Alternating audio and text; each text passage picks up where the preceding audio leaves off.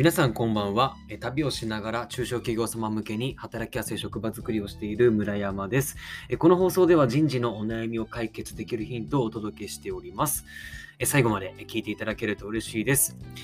えー、と今回お届けしたいテーマですが、えーと、なぜ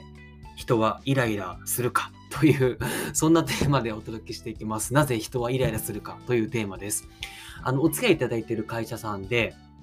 あの業務用のあの冷蔵庫とか冷凍庫のメンテナンスをしている会社さんがあるんですね。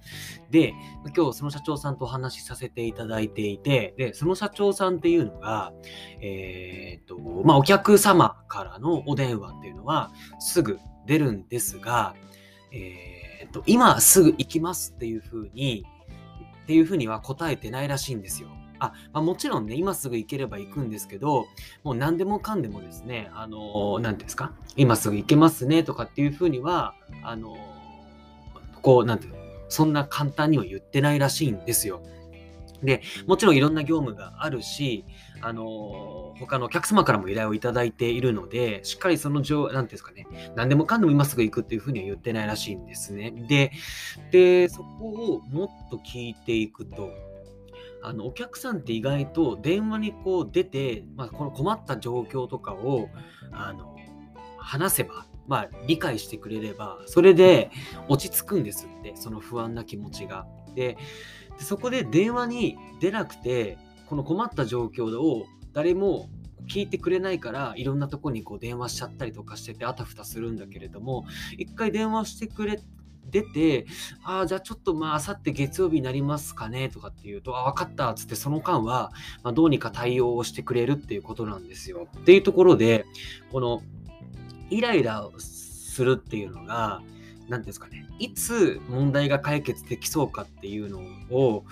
分かっていれば、もうイライラなんて、まあ、しないんですよね。あとはもうその不安な気持ちを聞いてくれたっていうことで満足する。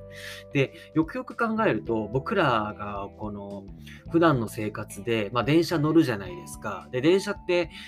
たまにこう大きな遅延とか電車止まっちゃって遅延するじゃないですか。で、その時ってすごいパニックになるんですよね。あのー電駅の車掌室っていうんですか、あそこに人がわって集まって、いつ再開するんだとか、どうなってんだとかってすごいピリピリピリピリしてると思うんですけど、それって結局いつか再開するかわからないからみんなピリピリしちゃってるんですよね。で、まあ、とはいえ JR 側もあの何分後に再開しますなんて、たやすい、そんなね、簡単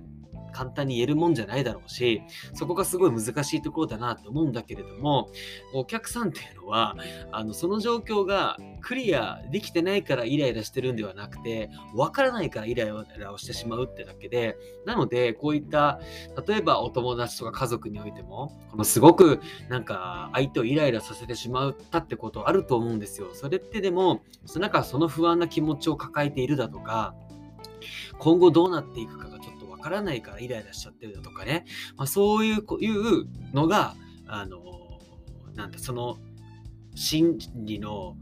根本、イライラの根本的な原因なんですよね。なので、しっかり、だから、その不安を取り除いてあげるというか、分かってあげるとか、今後、うん、こうなるだろうっていうふうに見立てを伝えてあげるだとか、まあそういうふうなね、まあ、ことなんですよね。というところで、なぜ人はイライラをしてしまうかというところはですね、その問題が解決されないからではなく、今後どうなっていくかがわからないっていうところがイライラの根本的な原因でしたという、そんなお話でございました。最後までお付き合いいただきましてありがとうございます。今日も素敵な夜をお過ごしください。ではまた。